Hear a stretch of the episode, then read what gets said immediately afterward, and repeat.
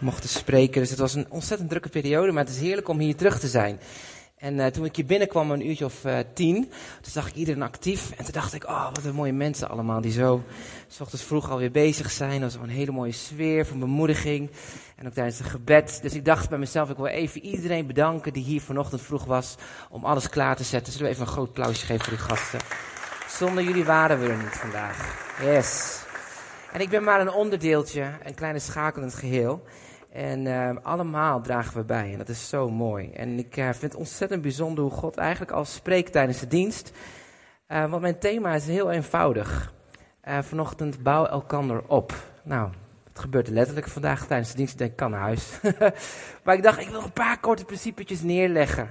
Over elkaar opbouwen. Zoals God het bedoeld heeft.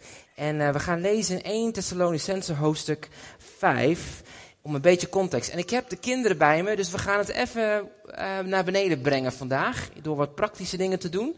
Zodat ook zij mee kunnen komen in wat we vandaag willen uh, ontdekken met elkaar. Dan gaan we lezen 1 Thessalonicense, hoofdstuk 5. En dan beginnen we vanaf vers 8. Ik lees hem in de herziene statenvertaling.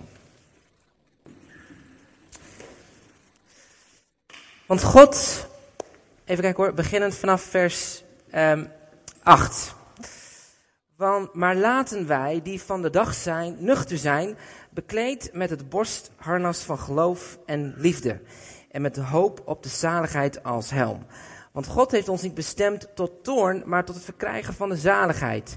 Door onze Heer Jezus Christus, die voor ons gestorven is, op het wij, het zijn we waken, het zijn we slapen, samen met hem zouden leven het komt ook heel mooi terug vandaag dat we mogen leven met Jezus. En dan vers 11. Bemoedigt elkaar daarom. En bouw de een de ander op. Zodat u dat trouwens al doet. Nou, dat gebeurde ook vandaag letterlijk. We zagen dat mensen werden aangemoedigd en opgebouwd door een woord van bemoediging. Bemoedig elkaar daarom en bouwt elkaar op. Bouw elkaars geloof op. Um, de context van deze vers um, gaat eigenlijk um, over dat de schrijver van deze brief ons oproept tot waakzaamheid. Hij zegt, wees waakzaam, wees nuchter, uh, want de dag van de Heer die komt als een dief in de nacht. En je bent een kind van het licht en je bent een kind van de dag. En daarom moet je jezelf bekleden met geloof en liefde. Want er zijn heel veel dingen op de, in deze wereld die op je af kunnen komen en je af kunnen houden van je geloof. Um, en hij staat erbij van, en met de hoop op de zaligheid als helm. Die moet je opzetten. De helm van vrede van God die met jou is. Want Jezus Christus is voor ons gestorven, zodat we zouden leven met Hem. En daarom zegt hij, daarom, onthoud het allemaal, bemoedig elkaar en bouw elkaars geloof op. Nou, voor de wat, uh, uh, hoe zeg je dat, mensen die graag gestudeerd willen, of die meer willen studeren, heb ik even nagekeken wat het woordje bemoediging betekent in het Grieks. En dat heet parakaleo. En dat betekent ook wel iemand tot je roepen, iemand uitnodigen, zodat je iemand kan troosten, iemand kan bemoedigen en aanmoedigen en voor iemand kan bidden. Nou, dat is iets moois, toch? Dus een bemoediging is wanneer je iemand uitnodigt om tot je te komen, zodat je iemand kan troosten, kan bemoedigen en aanmoedigen en voor iemand kan bidden. En hetzelfde woordje bouwen, heb ik ook even opgezocht in het Grieks, dat betekent een bouwer van huizen. Iemand stichten, bevestigen, opbouwen, moed geven, durf en verkloeken. Iemand wie weet wat verkloeken betekent? Ik ook niet, ik heb gegoogeld. En er stond in, zodat je de baas bent over, of dat je slimmer af bent en ruimte en kansen kan bieden aan een ander. Dus je helpt iemand, je bouwt iemand op dat hij of zij beter af is, slimmer af is en ruimte en kansen geboden wordt. Nou, interessant als je het bij elkaar brengt. Bemoediging en opbouwen. Ik las een klein verhaaltje van een, uh, over een mevrouw in Arkansas. En die, uh, die, uh, die, die was een, ze was christen en naast haar woonde een alleenstaande moeder. En die alleenstaande moeder, die, uh, had een heel ziekelijk babytje. En haar buurvrouw maakte dus een gewoonte van om um, elke, elke week, in ieder geval twee tot drie keer de week op te passen op een ziekelijke babytje. Dat deze moeder, deze alleenstaande moeder, um, de boodschappen kon doen uh, voor haar gezin. En na een aantal weken begon deze buurvrouw meer dan alleen haar tijd te delen. Ze deelde over haar geloof. En ze deed precies wat in Matthäus stond. Ze ging Christus volgen en ze wilde Christus laten zien aan haar omgeving. En de vrienden van deze jonge moeder, die begonnen eigenlijk een beetje te protesteren. Die zeiden van, joh, weet je wat er gebeurt? Deze vrouw, wat ze allemaal niet denkt en wat ze allemaal niet mee bezig is. En weet je wat het antwoord was van deze jonge moeder? Die zei, het enige wat ik weet, is dat deze mensen voor mijn baby zorgen. Nou, dat is een mooi voorbeeld, hè? Een mooi voorbeeld van iemand uitnodigen, iemand tot je roepen, uh, iemand moed inspreken, uh, ruimte geven en nieuwe kansen bieden. God wil dat we elkaar bemoedigen en dat we elkaar opbouwen in ons geloof. Amen? Iedereen mee eens? Yes? Oké, dan wil ik je drie tips gaan geven vandaag hoe we dat moeten doen. Want dat is nogal eens lastig, want we kunnen natuurlijk altijd hele mooie woorden over elkaar spreken. Maar de Bijbel spreekt ook dat vleierij is geen bemoediging. Dus hoe doen we dat nou? Hoe gaan we nou mensen met elkaar bemoedigen? Want bemoedigen is wel iets heel bijzonders, maar soms ook best wel kwetsbaar. Nou, en ik wil je eigenlijk drie tips geven over hoe we elkaar kunnen aanmoedigen, bemoedigen, zoals Jezus dat ook zou doen. En om dat te kunnen doen, moeten we eigenlijk kijken naar hoe Jezus met mensen omgaat. En daarom gaan we eerst lezen in Johannes hoofdstuk 1, vers 14 tot en met 18. Johannes hoofdstuk 1, vers 14 tot en met 18.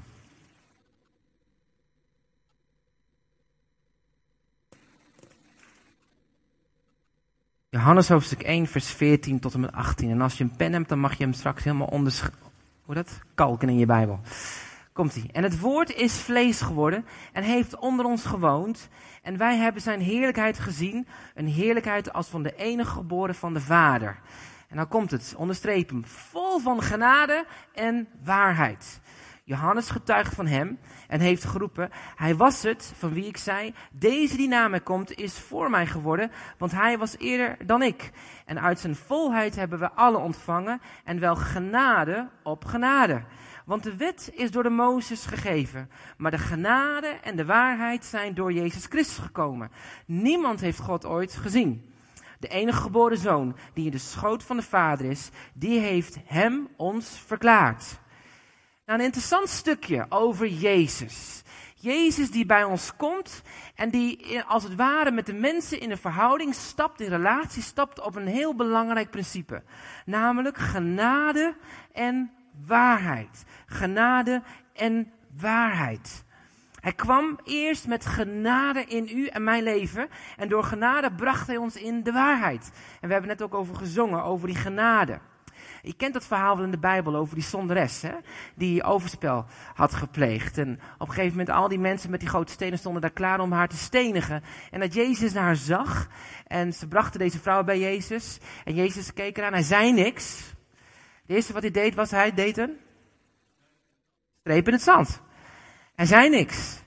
En vervolgens dacht je dat, ik kan me helemaal zo voorstellen wat een meisje had gedacht. Oh, nu komt die stenen, nu gaat, nu gaat het gebeuren. Jezus gaat me ook veroordelen. En Jezus zei helemaal niks. Hij trok die streep in het zand. En op een gegeven moment zegt hij tegen al die mensen: Joh, wie zonder zonde is, werpen de eerste steen. Boom! En dan zegt hij ook nog eens een keer tegen haar van, ga heen en zondig niet meer. Nou, wat is dat dan? Jezus had al lang die steen kunnen pakken en kunnen gooien. Nee, hij stapte naar deze vrouw als het ware toe met armen vol van genade. Genade reikte uit in liefde naar haar. En vervolgens, in dat genadeproces, wanneer ze die genade al ontvangt, zegt hij iets, iets in waarheid naar deze vrouw toe. Zegt van zondig niet meer. Je bent vergeven en zondig niet meer. Vol genade, vol waarheid. En weet je, we hebben allemaal die straf verdiend. Ja, Romeinen zegt zelfs dat Jezus hield van ons, zelfs toen we nog zondaren waren. Dus er was geen enkele reden voor ons en van God, zeg maar, een reden voor God om tot ons te verhouden op basis van wat wij ooit zouden kunnen doen. Jezus die naar ons toe komt vanuit genade eerst. Gewoon genade. En die genade, die laat hij niet, om, uh, die laat hij niet zomaar liggen. Nee, hij, hij, hij, pakt die genade en hij neemt ons mee in de waarheid. In de waarheid, vol genade, vol waarheid. Weet je, ik moet heel eerlijk zeggen, dat als ik wil leven als Jezus, en ik kom tot de conclusie dat Jezus altijd met mij handelt, eerst genade en dan waarheid, dat ik eigenlijk niet zo heel erg genade eerst ben.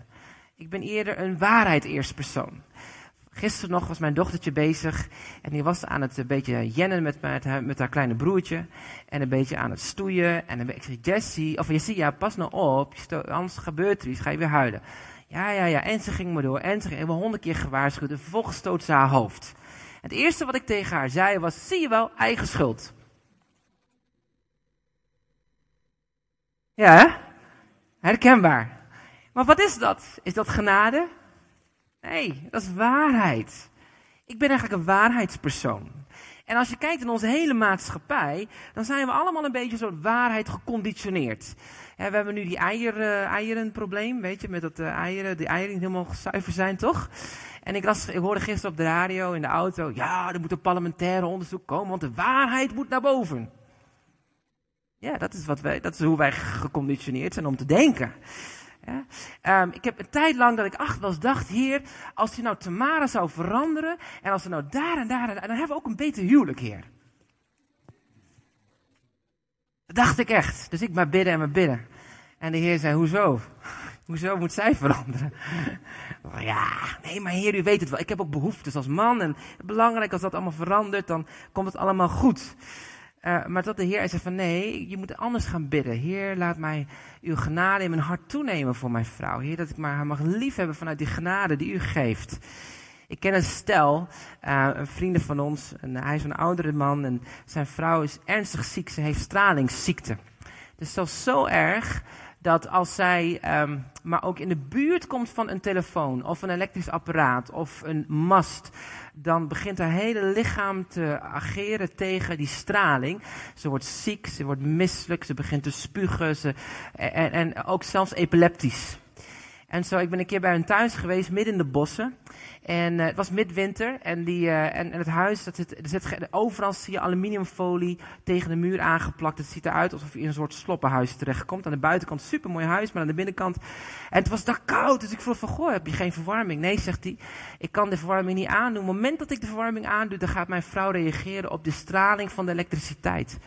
En dat werkt gewoon niet. Dus in de wintertijd sliepen ze gewoon in de kou. En ik zeg van, maar hoe, hoe leef je dan? Ja, zegt hij. Weet je, dan uh, s ochtends vroeg, dan neem ik haar mee in de auto. Dan drop ik haar in het bos. Dan gaat zij wandelen in het, in het bos. Dan ga ik ondertussen boodschappen doen. Of terug naar huis. Doe ik eerst de verwarming aan in huis. Zodat het huis gaat opwarmen. Dan ga ik boodschappen doen. Dan na ongeveer twee uur haal ik haar weer op. Dan is het huis verwarmd. Doe de verwarming uit. Dan kan ze in een warm huis naar binnen. En dan gaan we eten. Ik zeg, maar, maar, maar hoe, hoe, hoe, hoe, gaat het verder in je leven? Hij zegt, nou eigenlijk is mijn hele leven routine zo rondom haar. Ik kan niks anders doen dan gewoon haar zorgen. Maar ik voel me zo machteloos, John. Want ik wou dat God haar genas. Want dan zou ze normaal kunnen wandelen over straat. Plots op klapt, op een gegeven moment zegt, van, zegt zij tegen, tegen haar man Max. Ze zegt, uh, Max, ik voel straling. Hij zegt, nou, dat is onmogelijk, want uh, ik, alles is dicht, alles is uit. Nee, zegt ze, ik voel straling. En dan was een paar honderd meter verderop, waren ze bezig met een kastje aan het, uh, uh, aan het uh, zo'n elektriciteitskastje aan het, aan het neerzetten voor de buurt. En ze voelde die straling en gelijk begon haar lichaam te reageren. Ze slaapt dan op een matje op de grond, niet eens in een bed. Weet je, want als het hoger is, vangt ze meer straling. Verschrikkelijk ellendig. Ongelooflijk, als je zo gevangen bent in je huis. Zelfs zo erg dat ze de auto binnenstapte. Zegt van, schat, heb je andere banden aan de auto gedaan?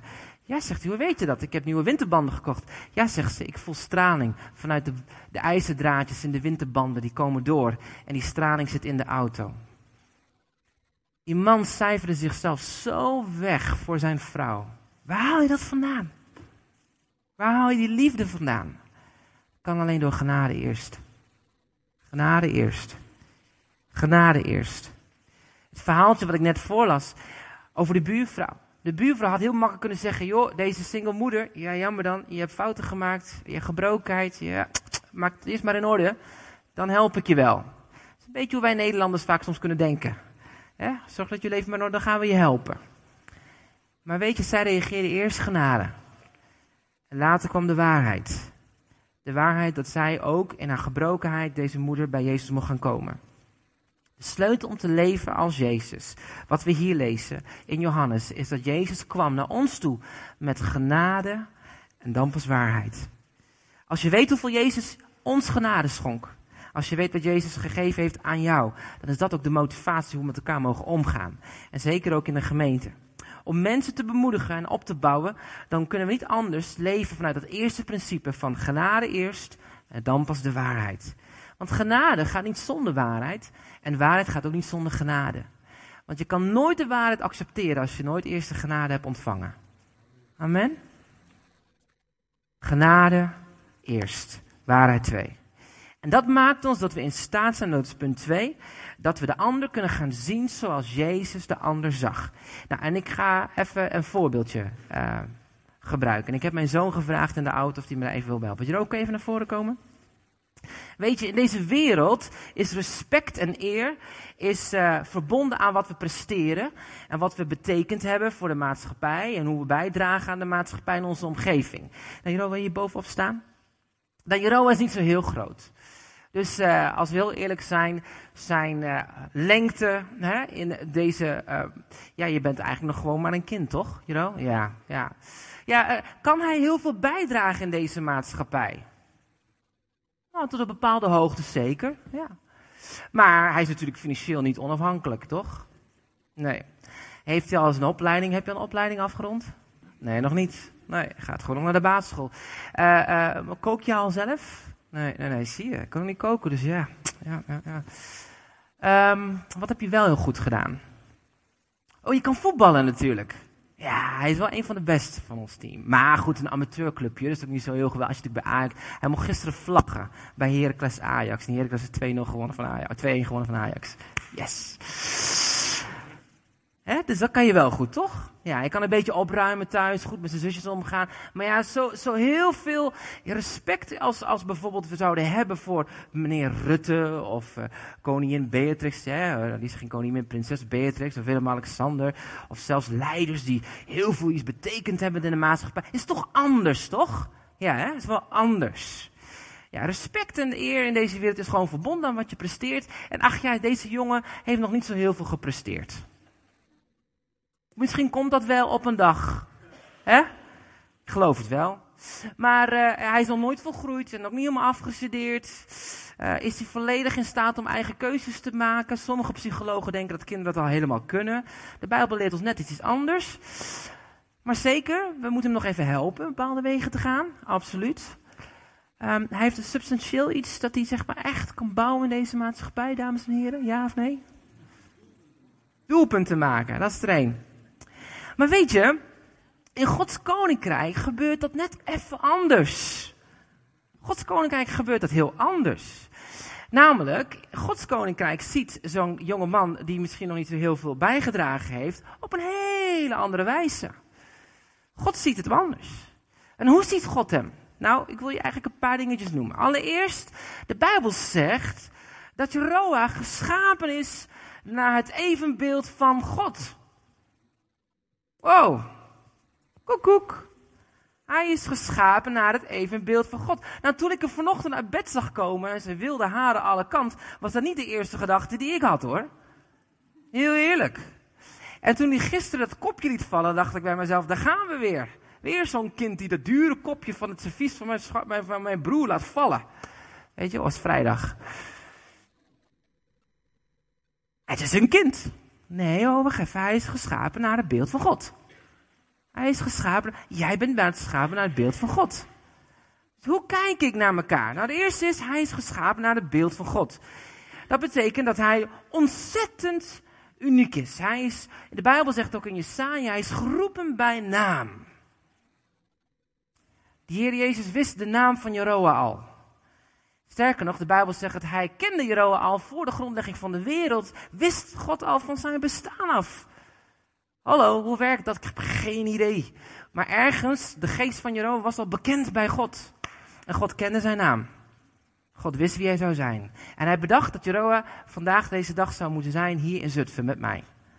Wauw, dat is een bijzonder iets. Uh, hij is zo uniek, want als we namelijk naar zijn uh, vinger zouden kijken, zijn vingerafdruk, er is er geen één die hetzelfde is als hij. Kijk naar zijn mooie blauw-grijze ogen. Er is geen één die exact dezelfde iris heeft als deze zoon van mij. Dat is uniek, toch? Ja, er is geen één als hij. Wacht, mijn eh, iPad die loopt in één keer leeg. Nou ja, ik ken het wel uit mijn hoofd. Goed, er is geen één zoals hij. Wat een wonder. Wat uniek. Uh, en weet je wat apart is? Weet je dat, uh, we moeten even kijken hoe duur deze persoon is. Want we even, even kijken naar zijn, uh, ja, ah ja, prijskaartje. Wat staat erop? Nou, dat is geen H&M prijskaartje. Onbetaalbaar. My goodness. Hij is onbetaalbaar en kostbaar. Wauw. Waarom? Jezus betaalde de hoogste prijs voor hem. Snap je? Voel je me een beetje waar ik naartoe wil? Hoe je elkaar, hoe zie je elkaar? Hij is onbetaalbaar. Er is geen één zo kostbaar als Jeroa. Wauw. En uh, weet je wat nog zo bijzonder is? Namelijk, hij is zo, zo belangrijk dat er is geen andere persoon die in het hart van God dat plekje in kan nemen wat alleen bestemd is voor hem. God houdt van ons allemaal, hè? En jij en ik hebben een plekje in het hart van de Vader dat alleen u en ik in kunnen nemen. Niemand anders dan jij en ik dat kunnen doen. Er is geen ander die jouw plekje in het hart van God kan innemen. Wat bijzonder is dat. En Gods vreugde is op Jeroa.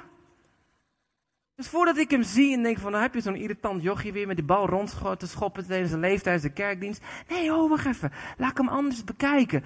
Er is geen unieke persoon als deze. Die een unieke plek heeft in het hart van de Vader. Wauw. Is dat niet mooi? Sterker nog, hij is zo belangrijk dat uh, God al zijn liefde gegeven heeft in hem. In u en mij. Al de liefde van God. In hem. Wauw. Als je dit zou laten zinken in je hart, dan zou je net als een Afrikaanse kerk of in Suriname zouden opspringen en zeggen, prijs God. Waarom? Omdat je begrijpt hoe groot de liefde is van Jezus. In hem. Jezus stierf voor hem. En voor jou en voor mij. Wauw, hij is uniek. Hij is kostbaar. Hij is super getalenteerd. Is er een mythe aan Jeroa wat hij kan doen en kan, ooit kan betekenen? Nee. Want de Heilige Geest, die wil in hem wonen. En als de Heilige Geest in, in ons woont, is er niks aan de hand. Want dan kunnen we het plafonnetje afbreken en dan kunnen we groeien in datgene wat God voor ons heeft. Amen. Maar het mooie is dat wat wij worden voor Jezus helemaal niet zo interessant is. Ik vind het nu al belangrijk hoe Jeroa is. Jeroa, God kijkt naar Jeroa nu. Naar u en mij nou. En hij wil zijn liefde aan ons geven. Amen. Super bedankt, Jero.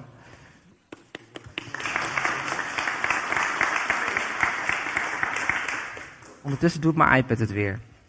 Dus hoe kijken we naar elkaar? Onze waarde als mens komt niet af door wat we presteren. Dat weten we. Ergens weten we het allemaal. Uh, maar de Bijbel leert ons in Romeinen hoofdstuk 12, vers 10, dat als je broeders en zusters bent van elkaar, dat je van elkaar moet houden. Um, dat je liefde, zegt de Bijbel, ongeveinsd moet zijn. Dat het echt is. Dat je elkaar laat zien, dat je elkaar respecteert. En dat je van elkaar houdt. En de Bijbel zegt erbij, wees toegewijd in liefde en eer elkaar. Wat ik net deed was Jeroa eer. Niet voor wat hij allemaal gedaan heeft, maar voor het feit hoe God naar hem kijkt en de waarde die hij heeft gelegd in Jeroa. En dit is een kind, nu zijn we met volwassenen onder elkaar.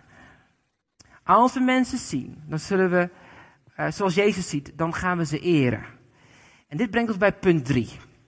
Namelijk het tegenovergestelde van eren. Wat is dat? Weet iemand dat? Afkraken. Afbreken eigenlijk onder een oordeel zetten. Is onder een oordeel zetten. Jezus zegt in Matthäus hoofdstuk 7, vers 1 en 2. Oordeelt niet opdat je zelf niet geoordeeld wordt, toch?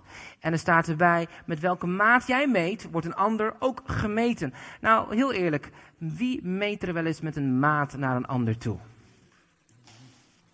Ja? ja? Ik ook. Het begint al heel klein. Ja, ik fiets elke dag, uh, nou niet elke dag, als ik naar mijn kantoortje ga in Almelo, dan fiets ik langs een stukje waar nog als dak- en thuislozen zijn. En op laatst betrapte ik mezelf op de gedachte. Ik dacht van, jongen, jongen, als die gasten nou eerst waren gewoon afgekikt van de drank en de drugs. Snap je? Ging heel snel. En de Heer zei, ah, ah, wat ben je aan het doen? Waarheid spreken. Dat is mooi, maar het helpt hem ook niet. Mijn liefde, mijn genade. En de waarheid klopt wel. Niet dat de waarheid verkeerd is, maar wat van hart. Waaruit spreek je? Nou, ik heb een, uh, een ander voorbeeldje. Want ik heb uh, twee oudere mensen gevraagd in ons midden. Niet ouderen, maar gewoon twee ouders ook. Niels en Nathalie, kun je naar voren komen? Want we gaan nog iets, iets laten zien over het oordelen. Hoe werkt dat nou, dat oordelen? Nou, het woord oordeel in de Bijbel betekent um, in het Grieks krino, krino. En krino betekent dat je een afweging maakt, daar een opinie uit vormt, een beoordeling legt en dan vervolgens iets concludeert of vaststelt uh, en dat of in twijfel trekt en dan vervolgens het gaat bestraffen. Dat is het woord oordeel. Dus je, je kan oordelen. En Jezus zegt oordeel niet. Maar hoe werkt dat oordelen nou? Ik heb nu even nog naast uh, Niels heb ik ongeveer vier mensen nodig. Kunnen kinderen en volwassenen zijn. Vier naast Niels. Kom maar naar voren, snel, snel, snel. Gaan we het even, even doen. Yes. Ik heb nog twee volwassenen sowieso nodig. Wat langer mensen. Kom maar, volwassenen. Yes, perfect. Ik heb naast uh, Natalie heb ik uh, sowieso ook nog even uh, twee volwassenen nodig en twee kinderen. Kom maar. Yes. Kom, kom, kom, kom, kom. Ja, doe maar, doe maar. Ja, ja. Hebben we nog een. Het mag ook wel vier volwassenen zijn hoor. Maakt niet uit. Kom maar. Yes. Oké, vier volwassenen. Hoeveel zijn we nu? 1, 2, 3. Moet even, even een aantal zijn. Charlotte, wil jij naast mama gaan staan? Yes. Dan hebben we drie kinderen. Of uh, twee kinderen en drie. Perfect. Oké. Okay. We gaan het uitbeelden hoe dat oordelen werkt. Wat Jezus daar zegt. Oordeelt niet zodat je zelf ook niet geoordeeld gaat worden, toch? Nou, oordelen is een handeling van geloof. Wist je dat? Dat is ook een geloofshandeling. En dat gaan we doen als volgt. Uh, Nathalie en Niels, willen jullie een stapje naar voren doen? Ja? En wil je naar elkaar gaan kijken? Nou, ze hebben natuurlijk een perfect huwelijk, dus dit gebeurt nooit in het echt. Hè? En uh, ze zijn zo'n kostbaar mooi stel. Dus dat betreft komt het helemaal goed. Als er iets misgaat vandaag, dan gaan we daarna voor marriage counseling. Komt goed. Oké. Okay. Uh, Nathalie. Ik wil je vragen of je nou eens gewoon heel eerlijk, gewoon echt, waar je nou zo super vet aan irriteert over uh, Niels, om dat nou eens gewoon even helemaal eerlijk op tafel te leggen, want we zijn toch één familie. Maakt allemaal niet uit, mag hè? We horen bij elkaar. Gewoon even heel eerlijk gewoon eens verteld van wat je nou zo vreselijk aan irriteert en wat je echt denkt van jezelf, wat dat, dat, snap je? Die emotie. Knal, knal het er even uit of ze gewoon Antilliaans, Surinaams, whatever. Gewoon vol passie en vuur. Knallen.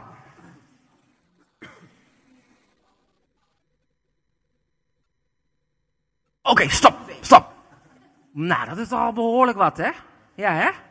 Wat gebeurt er nu? Wat gebeurt er nu? Op het moment dat er zo'n oordeel op eraf komt. Oh, je hoort het niet? Oh, dan kan je het nog even vertellen.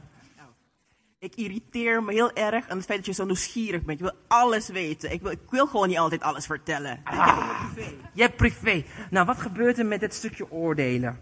Wat gebeurt er dan? Nou, ik wil je vragen of je zijn voeten vast wil pakken. Gewoon, pak de voeten maar vast. Gewoon op de knietjes erachter. Ja, ga maar op de knieën zo. En dan pak je die voeten gewoon zo om me vast. Ja, Niels, kijk maar naar Nathalie toe. Ja, allebei. Gewoon die helemaal strak omheen. Ja, goed zo. Ja, dat is wat oordelen doet. Oké, ga door. Nou, ik irriteer me gewoon altijd ook dat je gewoon niet doet wat ik tegen ik jou zeg. vraag of je zijn ogen wil. gaat vastpakken. Yes, pak zijn ogen maar vast. Ja, ja zo ja, goed zo. Eh, eh, ga door, ga door, ga door. Ik irriteer me gewoon altijd gewoon dat je gewoon naar je werk gaat. Er zitten gewoon vlekken in je kleren. En terwijl ik denk, je weet dat ik dat gewoon niet leuk vind. Ja, ja, ja, ja, ja, ja, ja, ja, ja. ga door. En ik irriteer me gewoon altijd dat je gewoon uh, niet avontuurlijk bent. Oh, dat is ook zo'n heerlijk oordeel. Nou, eh, gooi met je handen maar en trek hem maar naar beneden. Zo.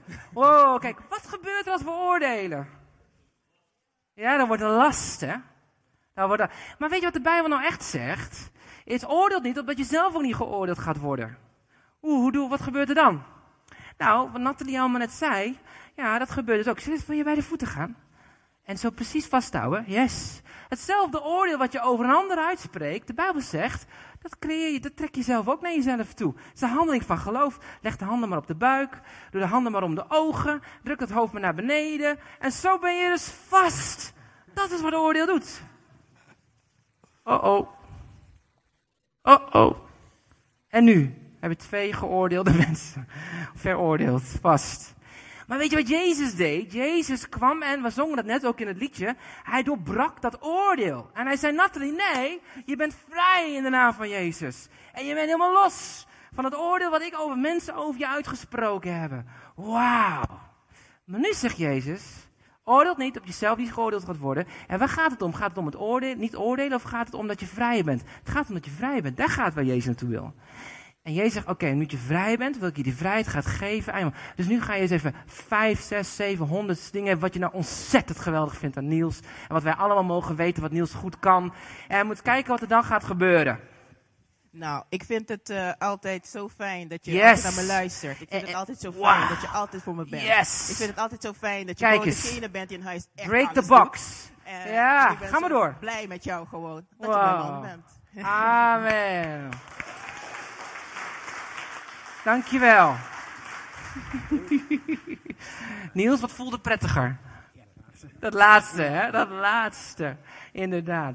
En wat heb je nou ontdekt als je getrouwd bent? Voor de mensen die getrouwd zijn. Dat herken je wel. Het eerste jaar, dan gaat, oh schat, je bent ziek. Moeten we naar het ziekenhuis? En, oh schat, oh, je pijn. En we moeten, oh. En het tweede jaar denk je, oh schat, zal ik de dokter voor je bellen? En het derde gaat denk je, schat, je moet de dokter bellen. En het vierde jaar denk je, oh schat, pak maar een aspirintje. Vijfde jaar, oh, je redt jezelf maar mee, ik ga naar huis. Hoe kan dat? Is omdat we elkaar soms gewoon zijn gaan vinden. En elkaar niet meer zien voor wat God gelegd heeft in de ander. En dat creëert dat je dan een natuurlijk blik gaat hebben naar elkaar. En dan komen er verwachtingen die soms misschien wel heel onreëel zijn. Nou, ik ben geen psycholoog. Mijn vrouw is uh, ontwikkelingspsycholoog, dus die weet er een beetje meer vanaf dan ik. Maar één ding heb ik wel geleerd, is dat wanneer wij leven spreken vanuit Jezus, zoals Nathalie dat net deed, dan breekt dat het doosje van de veroordeling. En maak dat we vrijkomen zoals God het bedoeld heeft. Amen? Amen? Dankjewel, super bedankt.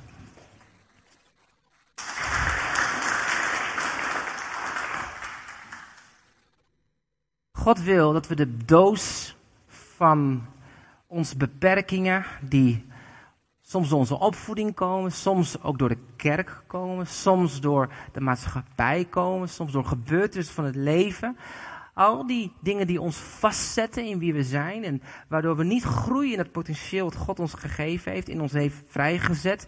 Dat wil God dat we dat gaan doorbreken. En Jesaja zegt in 57 vers 19, hij zegt van, ik schep de vrucht van je lippen. Ik schep de vrucht van je lippen. En er staat erbij, vrede, vrede voor wie weg is, ver weg is en voor wie dichtbij is, zegt de Heer. En ik zal hem genezen. Met andere woorden, jouw woorden, onze woorden hebben scheppingskracht. Amen. En God wil onze woorden gebruiken tot genezing en herstel. En mijn vraag is, wat doe je met je woorden? Als je binnenkomt en denkt, ach, daar heb je die irritante zuster weer. Het kan niet eens dat je het uitgesproken hebt, maar soms alleen je gedachten. Maar wat gebeurt er op het moment dat je oordeelt? Dan zet je eigenlijk jezelf vast. Als we soms in aanbiddingstijd komen in mijn andere gemeente hadden we altijd een issue met parkeerplaatsen. we hadden nooit genoeg parkeerplaatsen in onze gemeente. En dat was een van de grote irritaties, was dat als je dan niet een persoonlijk parkeerplekje had.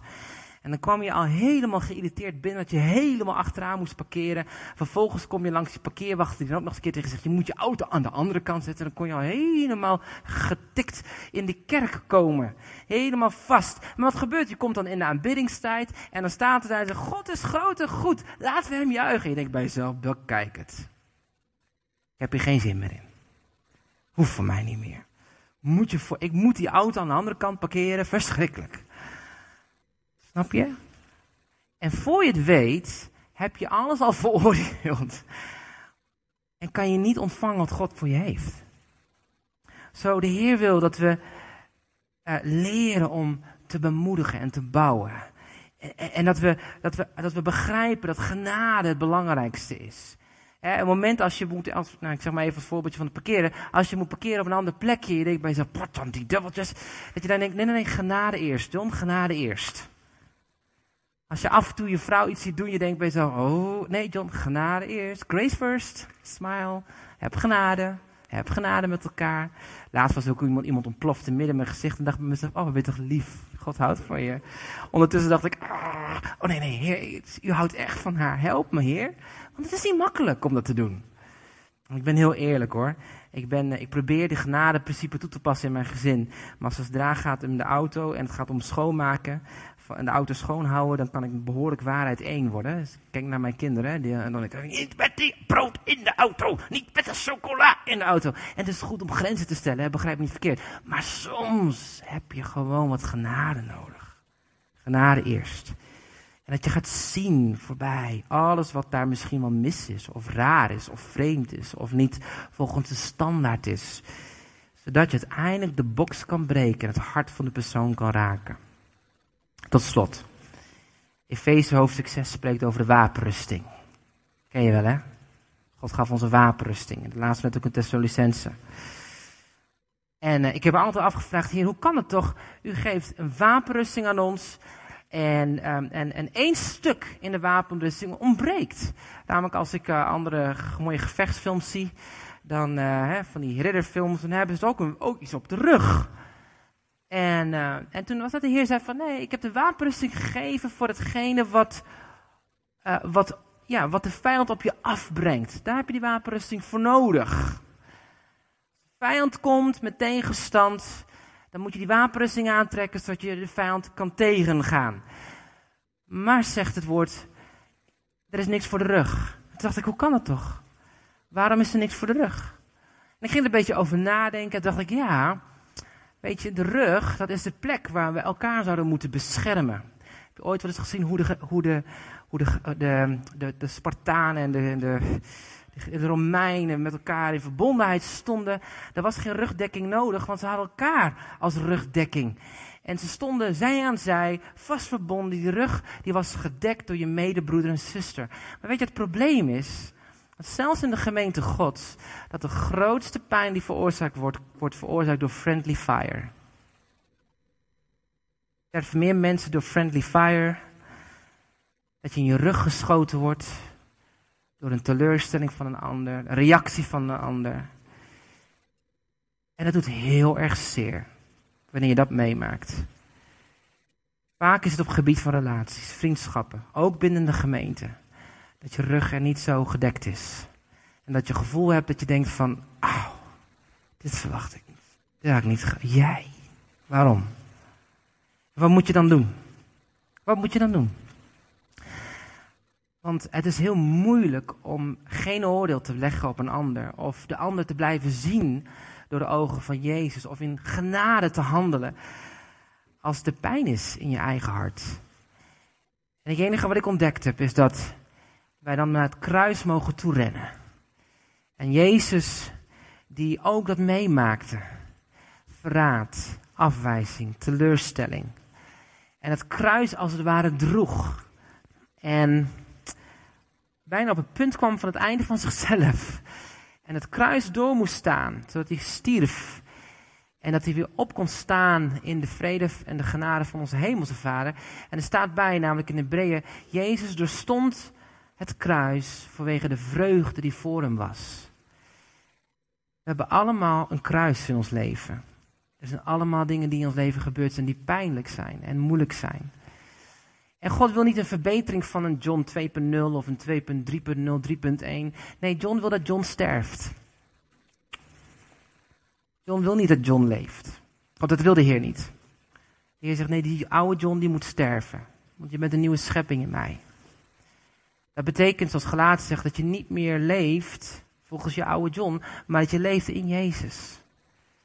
En dat je, zover je nog leeft in je vlees, maar dat je leven mag leven in geloof en genade. Maar dat die John moet sterven, zodat Jezus zichtbaar wordt in ons midden. En dat is niet een mooi proces, wel een heel kostbaar proces. En het moment dat we dan wandelen in de genade van God en ons herinneren dat Jezus zijn rug werd geslagen aan het kruis, gegezeld. Voor alle streamen die wij hebben ervaren in, in onze relaties en vriendschappen, ook binnen de gemeente, onder elkaar. Dan geloof ik dat God genezing gaat brengen voor onze eigen rug. Omdat zijn rug als het ware tussen jouw rug stond en datgene wat jou zou raken. Hij heeft het eens en voor altijd gedragen en daarom zijn we vrij. Amen. En daarom zegt Jezus, breek de doos. Breek het plafond van een ander af. Zodat hij mag gaan groeien. Breek die leugens van de vijand. Weet je, door bemoediging. Door hoe je de ander ziet. Hoe je met elkaar in relatie staat. Want dan kunnen we leven als gemeente. En zullen we ook letterlijk dat leven ook weer door gaan geven aan de mensen om ons heen. Amen. Laten we gaan bidden. Vader, dank u wel, Heer, voor deze dag, dat u bij ons bent. Dat u zo eigenlijk al helemaal aan het spreken bent tijdens de dienst. Over dat we mogen groeien om elkaar op te bouwen. En Heer, we erkennen, Heer, dat ook in onze gemeente, onder elkaar, Heer, dat af en toe soms wel eens een teleurstelling is. Dat we ons pijn gevoeld voelen, dat we afgewezen kunnen voelen. Heer, maar we willen toch naar u kijken vandaag. En, en ook echt opnieuw, Heer Jezus, onszelf aan u geven. Zeggen, dank u Jezus dat u stierf voor ons. U stierf voor ons. Zodat wij vrij konden zijn. U droeg mijn pijn. Heer, u droeg de rug. Op uw rug alle striemen van afwijzing. Zodat, Jezus, ik de rug van de ander mocht gaan leren dekken. En dat we boxbreakers mogen zijn. Dat we mensen mogen zijn die plafond afbreken van mensen. Dat mensen vrij mogen zetten in het geloof en de wandelen met u. Heer, niet alleen met de woorden die we spreken, maar hoe we elkaar lief hebben, hoe we elkaar eren, hoe we elkaar zien, hoe we elkaar mogen helpen. En Heer, vanuit die liefde die u ons gegeven hebt, die onvoorwaardelijke liefde, Heer, dat we ook liefde mogen gaan uitdelen, zoals u het bedoeld heeft. Heer, dank u wel, Heer, dat u dat doet in ons midden. Heer, ik bid, Heer, wilt u ons helpen daarin te groeien. Om elkaar te blijven zien zoals u ziet. Heer, vol waarde, vol ja, zo kostbaar, ieder persoon. Er is geen één meer of minder. Heer, maar u ziet ze allemaal evenredig, kostbaar. En niemand kan de plek innemen in uw hart. Zoals wij dat kunnen op onze unieke wijze. En Heer, help ons om elkaar erin te stimuleren. Om die vreugde aan u te brengen. Op de manier wat u ook behaagt. Heer, en ik bid ook zo, Heer, Heer, wilt u in onze gemeente, dat we een gemeente mogen zijn van bemoediging en aanmoediging van een gemeente wat elkaar opbouwt, elkaar stimuleert. Waar we leren op onze eigen benen te staan, maar op een goede manier ook afhankelijk zijn van elkaar. Hier niet afhankelijk in een ongezonde vorm, maar afhankelijk van u in de eerste plaats, Jezus. Vanuit de relatie ook met elkaar. In Jezus' naam. Amen. Voordat we afsluiten, mag ik nog één ding doen.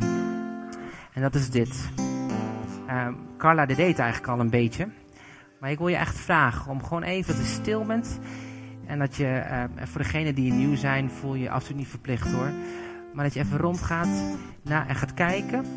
En dat je de Heer vraagt, Heer, wie mag ik bemoedigen? Wie mag ik even de box breken vandaag? Voor wie mag ik een zegen bidden?